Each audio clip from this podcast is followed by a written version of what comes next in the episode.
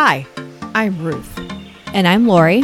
and this is 80s Music Rewind, where we discuss 80s music and culture as only two friends who have been friends since the 80s can. So sit back and take a listen. This is 80s Music Rewind. Hey, everybody, welcome to 80s Music Rewind. My name is Ruth. Why are you talking like that? this is Lori. You know what I was thinking about? I think we need to, I think we need to like redo our intro and update it. Okay, that's fine. Yeah, we'll have to figure that out. Yeah. What, like what we say? What Yeah, we say? yeah, Oh, the whole thing. It's like, Yeah. you know, get it fresh, different Yeah. music. We'll do something. Yes, I don't need to- know. We need to have more like 80s sounding music. Yeah, we do. We need to find something. I don't know. Yeah. It's hard to. uh, It's hard to. If anybody wants to create music for us, please feel free Mm. to reach out to us.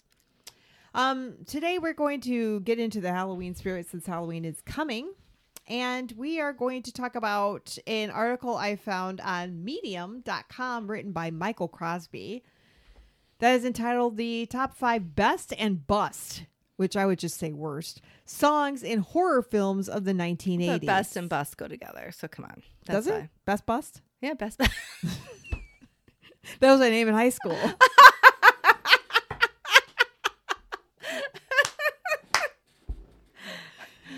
anyway, not really. For all the two people that are listening that know who I am, you know that's a lie. All right, so we're going to talk about these. We can talk about if we've seen the movie and if we know this song. And then I foresee me a lot of YouTubing music here. Okay. We'll find out. All right. So the number five, they start as a bust.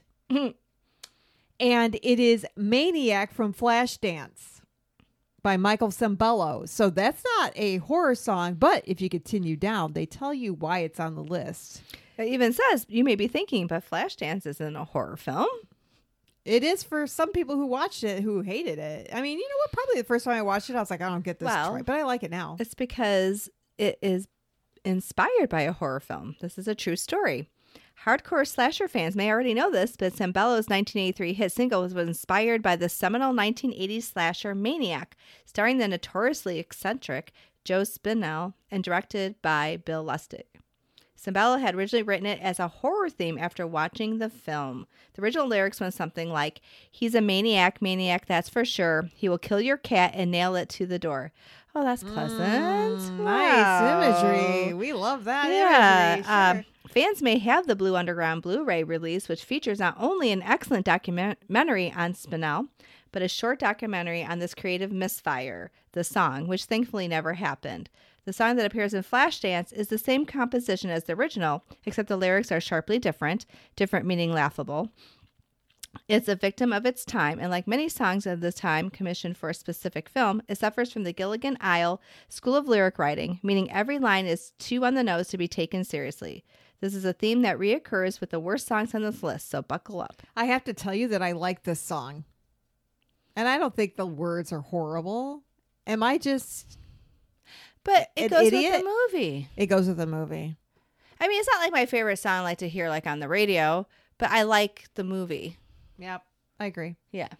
Okay, so the second one is not from the 80s, but we're going to talk about it anyway. It is the best. He has this listed as the best number 5. Don't Mhm. Fear the Reaper by Blue Oyster Cult. I love that song. I love that song. Yes. I do too. And I listened to it in the car with the boy the other day and I was like singing along and he's like, What is this? And I'm like, It's Blue Oyster Cult. Well, you know what it reminds me of? And actually, like it was used, and I'm pretty sure that this was in the 80s, this um miniseries. Mm-hmm. I mean, unless it was in the 90s. I, do you remember the miniseries The Stand? Yeah. That at the very beginning. Oh, was this in the Stand? yeah, like in the Oh. very Oh, beginning of the right. the whole like Was that Molly Ringwald? yes, Yes. in the very beginning of the whole um miniseries when all those people are dead, Mhm. they play this song, and it's like it's really cool. Yeah. It's just like Yeah. it's just it's very cool.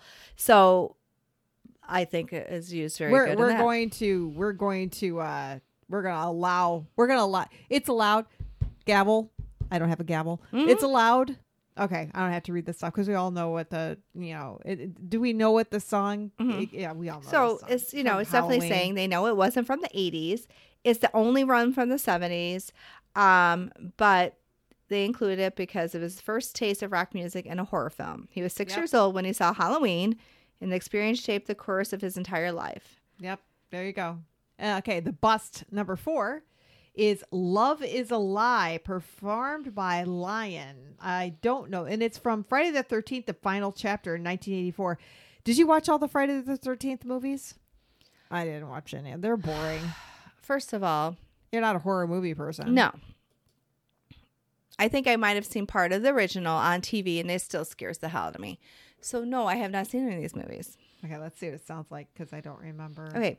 I'm sure 80s glam metal act Lion thought it was a great day at the office when Paramount shelled out a few bucks and bought one of their early songs for Jason's latest Kill Switch.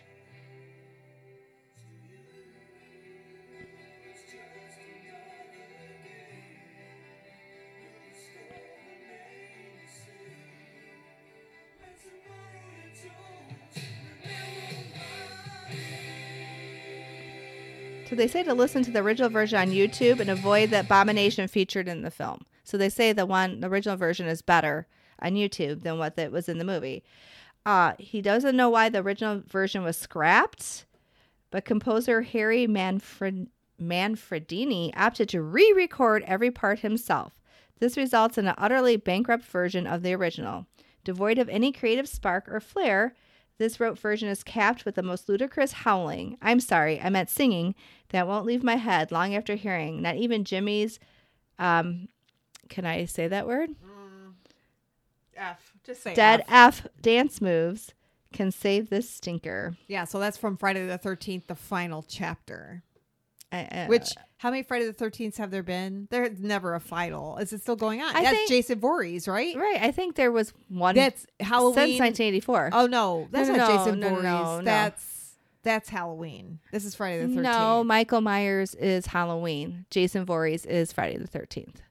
You're right about the character. Okay. Michael Myers is Halloween. and that's the the one that- that's on and it Peacock does- now. and actually, the end. I, I, I, I, no, I asked people about it because you know I'm never gonna watch it, Uh-uh. and it really does end. Well, we no, they said it ends. well, It's I'm on not Peacock. gonna, I'm not gonna. You know what I'm for gonna do? You know what I'm I'm not gonna gonna give a spoiler alert on this podcast. You know what I'm going to do is I'm going to watch it on Peacock, but I'm just going to go all the way to the end and watch the last scene because I don't like these movies, but I would like I to know. it heard from someone who saw it that, and they love all the Halloween movies, that it was a little gory. Even like for their taste, it was a little gory. But um, I but- don't see. I like that type of crap. Okay, uh, best number four is "Cry Little Sister," theme from the Lost Boys from 1987, Boys. performed by Gerald McMahon, written by Ger- Gerard McMahon and Michael Manarini. I have never seen the Lost Boys. I don't know this song. How have you never seen The Lost Boys? Oh my god! I don't like wanna- vampires.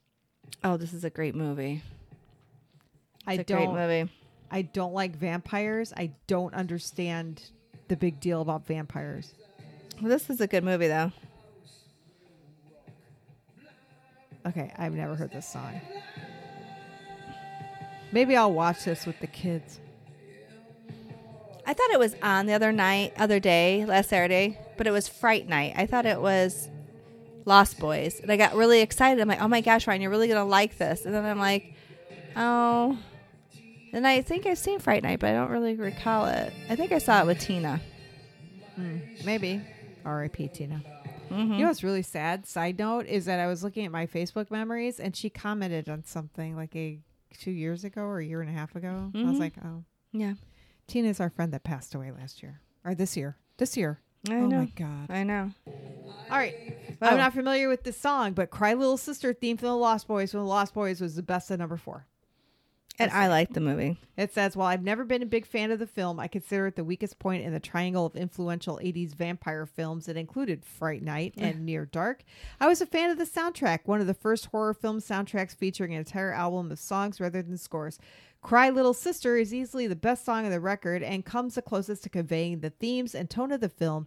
Ironic considering McMahon hadn't viewed the final product when writing the song. Director Joel Schumacher praised the song as perfect for the film, and unlike his decision years later to add nipples to Batman's suit, he wasn't wrong. This moody, atmospheric slice of goth pop has been covered by other bands many times since. I've still never heard it. Neither have I. Let's go to the next one. All right, so bust number three is No More Mr. Nice Guy from the movie Shocker, performed by Megadeth. It was written by Alice Cooper and Michael Bruce. I like this song. Okay, I, yes, I- but I've never heard of the movie Shocker. I haven't either. Never watched it. Well, I, I see. He has this listed as a bust. I think my husband likes this song too.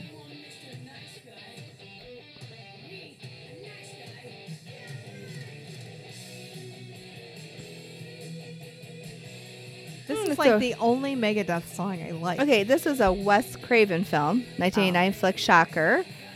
Um, the track listing runs the gamut from sublime to laughable, but this cover version of Cooper's classic, No More Mr. Nice Guy, is simply puerile.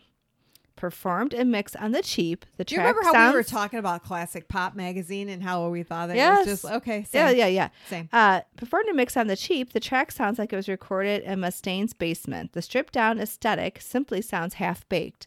Dud. Too bad it was the single. Maybe they were half baked. It c- could, could be. Come on, people. Let's let's have some common sense. All right, best of number three is he's back. The man behind the mask. Friday the Thirteenth, Part Six. Jason Lives, 1986. Wait, but I thought Jason the final chapter was 1984. It was It's Jason the- Lives. I know, but this is what's funny. This is what's laughable. When you were saying, wasn't there yeah, more? Yeah. Okay. Performed by Alice Cooper, written by Alice Cooper, Kane Roberts, and Tom Kelly. I don't know this song either because I've never seen this movie. Let's listen. Well, Monsters do have.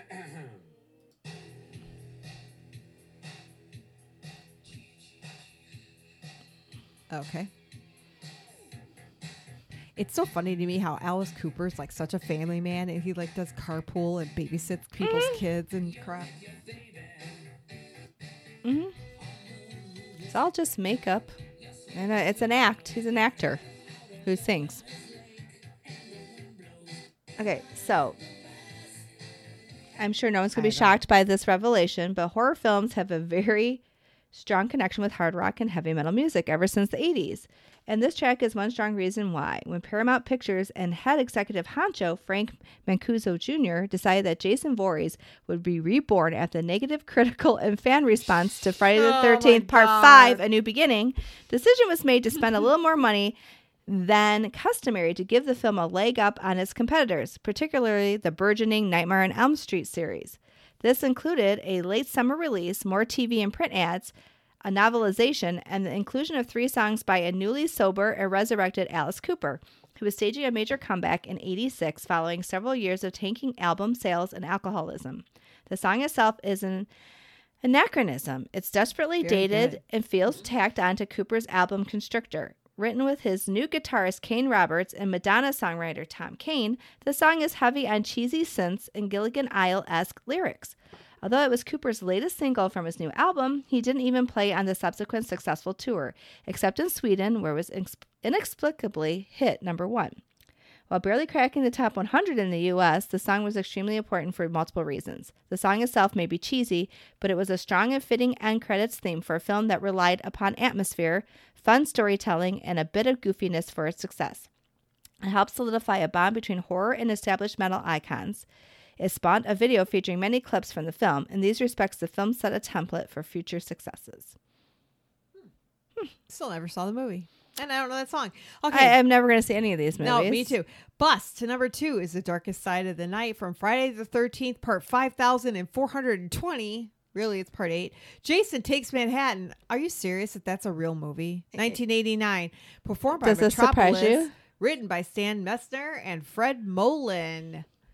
Stalwart composer Harry Manfredini was gone by the time 1980's Jason film or 18, 1989's Jason film rolled around. A victim of the tight scheduling surrounding a film series procreating at the rate of a rabbit farm, Manfredini was replaced in the previous year's Friday the 13th Part 7, The New Blood, by synth specialist Fred Mollin, who immediately proceeded to replace Manfredini's largely orchestral score with a load of cheap synths. Director Rob Hedden had initially latched onto a Robert Plant song for the film's opening credit sequence. Sequence. Paramount took one look at Plant's asking price and immediately said, "Ugh." Mollin enlisted Stan Messner to produce a knockoff, and well, at least they delivered. It's fitting, actually. Paramount hopes to polish up a turd with a bit with a bit bigger budget and the New York setting, and failed miserably. So does Okay, the song. here's my question. So I don't know a lot about Friday the Thirteenth because I just don't watch the movies. But isn't the premise that they're at a summer camp where he drowned and he comes back? So why the fuck are they in Manhattan? What does it have anything to do with summer camp? I guess if you look at this video, he like is swimming somewhere and pops up. They must have killed him and thrown him overboard, and he landed in Manhattan. And of course, What? some dickhead Okay. comes out of the water with a mask on. You're not going to notice him. where is um so where is uh, uh, je ne sais pas. I do right, not know. It's not Crystal Lake, Il- Illinois. It is Camp Crystal That's, Lake. No, that's Halloween. No, no, no, no. I know that takes place in Illinois. But what I'm saying is, I used to always think because it was Crystal Lake that it was in Illinois. That was just my No. stupidity. But, but I can't remember. Is it in New York? It might be in New York. Okay, let's. So that make make make a little bit more sense. But I'm like, but he like terrorizes campers. So like now, why is he in Manhattan? Was he on the Upper East Side? It takes place in Camp Crystal Lake. what? It is listed in Crystal Lake, Cunningham County, New Jersey. Ah. New Jersey. It's actually a real camp, by the way. It's a Boy Scout camp. It's got like a really stupid name. I looked it up the other day because we were talking about it because I thought, like I said, I thought it took place in Illinois. And so I had to look it up, and it's got like one of those stupid Boy Scout camp names. No, no offense to the Boy Scouts of America, but your camp names are stupid. And so are the Girl Scout ones. Sorry. I- Camp Dean is not a dumb name. It's Camp Dean. No, but this was like Bull Rock. Who? I mean, seriously, Yeah, it's a no. really stupid name. Like the one here is Camp Dean. Well, yeah, but I went to Camp Poconoka. That's where I grew Where up is going. Camp Poconoka? I don't have any idea, but that's where we went to Girl Scout camp at. Camp I never got to go to Girl Scout camp. Well, that's where I went, and so that's a dumb name. Yeah, whatever. Yeah, yeah. Sorry. Okay. All right. All right. So Ooh, number best. that's of number two. Dream Warriors: A Nightmare on Elm Street Three. Dream Warriors, performed by Dokken, written by George Lynch and Jeff Pilson. So, New Line Cinema's Nightmare on Elm Street series may have been starting to kick Jason's bleep by this point. You already said the F word. I know. earlier. Okay, Jason's ass by this point. But Paramount's Friday the 13th franchise was still quick to capitalize on their characters' strengths. Cooper's experience with Paramount led New Line Cinema to quickly follow up with Dokken on the third Elm Street opus that following winter. New Line Cinema had already made a strong connection to the heavy metal crowd simply by being an established groundbreaking series. Hell, even the Stormtroopers of Death had released an ode to Freddy Krueger on their latest album around this time. Dokken's song was also a little bit too on the nose in terms of lyrics, except it had a decided upgrade in terms of sheer quality and musicianship. Cooper set the template, but Dokken and Freddy would have both benefited through strong sales of the single. A music video and an episode of MTV's Headbangers Ball hosted by Freddy Krueger himself. I remember them doing that. yeah, I do remember that. Yeah. Remember Headbangers Ball? yeah, I never watched it. Did I think you every watch once, it? I think every once in a while I did. I, it was on too late. and I was like, I'm tired. I'm going to bed. My God, I was old when I was young. I was just going to say, I'm just shaking my head over here. But that's okay. I mean, you know, then I was out at clubs in Chicago till 6 a.m. So Mm-mm. that was in my 20s. Yes. Not now. Oh, God, no, not now. Mhm. All right, bus number one is Fright Night. Fright Night 1985, performed by the J. Geils Band. Now that's a shocker. Mm. Written by Joe Lamont. This one truly is a shame. Fright Night's soundtrack was a pioneer back in 1985. I personally own the album and cassette and wore out several of the latter. It's the first horror film I can remember that released a primary soundtrack of 10 songs, and some of them are so good. Not the title track, though. Not long before this project came to be, original frontman Peter Wolf had gotten sick of fighting for more his more bluesy rock and roll tone with synth player Seth Justman, resulting in Wolf quitting and going solo with minor success. Justman took the band in a more synth heavy, light pop direction with disastrous results. The J. Geils band quickly died, and its misfire was part of their last salvo. It was released as a single and even had a video well before Cooper and Docker came, Dokken came along. This pablum, pablum didn't stand a chance and quickly sank before briefly charting. Okay, can you play part of it? Because I don't think I know. I mean, I remember seeing the movie Fright Night, but.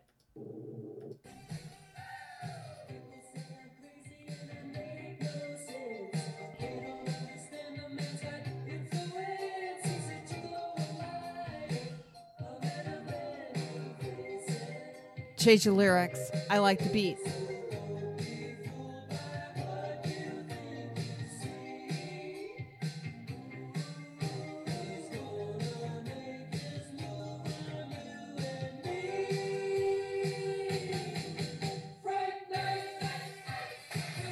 Nope. Yep. Ooh. I agree with the author. So the number one best horror movie song is Pet Sematary from Pet Sematary 1989, performed by the Ramones, written by Dee Dee Ramone and Daniel Rey. The Ramones' Pet Sematary was commissioned personally by author Stephen King. The band already had a strong presence in King's novel of the same name, including song lyrics and a band member and band member references.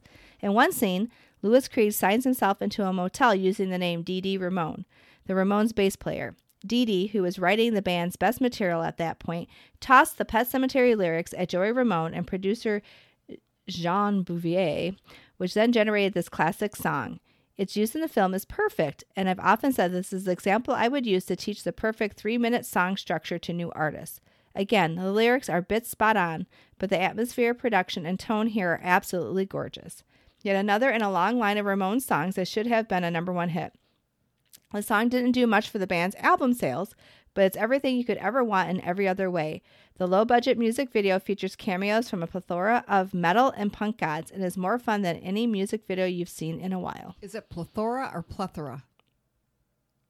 I think it's one of those words you can say either way. Really? Like tomato, tomato? Like either, either. I Mhm. always wonder that. Yeah. What did Yeah. I say? I don't even know. Plethora. Plethora. I'll see what it sounds like. There's an ad. Of course. I hate you. Oh, there we go. I'm not. If they're not going to pay me to advertise their poo poo, Okay, I want you to know that I had to watch Pet Sematary and I couldn't watch it. It scared the bejesus out of me. Again, you don't build anything on an Indian burial ground. did we watch Poltergeist and learn that? Yes. Oh yeah, I know this song. I never knew it was part of a movie.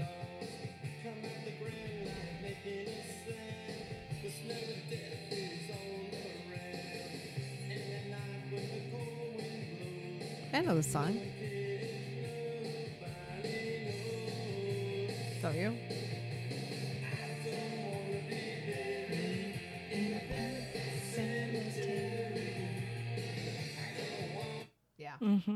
Good song.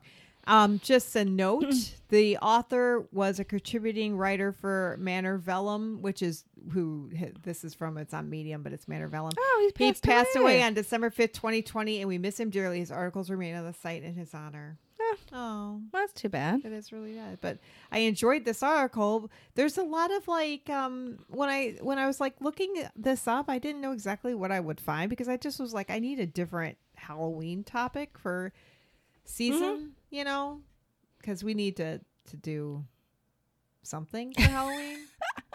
I don't know, people. We're stretching here for for Halloween topics, but anyway, this was a really good article. So, whatever. Um, Mhm. anything else to add? No.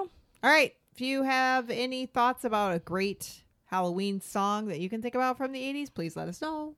You know where to find us. I talk about it all the time. Mhm. We're on Twitter, 80s Music Rewind, and Facebook and Instagram. Instagram hmm and. YouTube, but we have and nothing. YouTube, but we have nothing on there. Yes.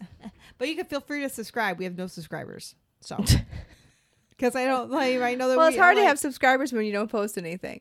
but the anything. channel is there. We could post stuff, Okay. Well, maybe if we post stuff, maybe we get subscribers. but we're going to post. I don't know. I don't either. See, we're just moms. This is a fun thing. we're just moms. I feel say like that. we are more than just we are uh, overstressed individuals, women who are like overworked. Look at this. I'm stuck. I know. I'm laughing. Yeah. Oh my God. I'm Because stuck in a cord. You're not stuck. I'm not stuck, but I felt I was. I know, so that's what was funny about it. So tired. All right. Thanks so much for listening, guys. Talk to you later. All right. Bye.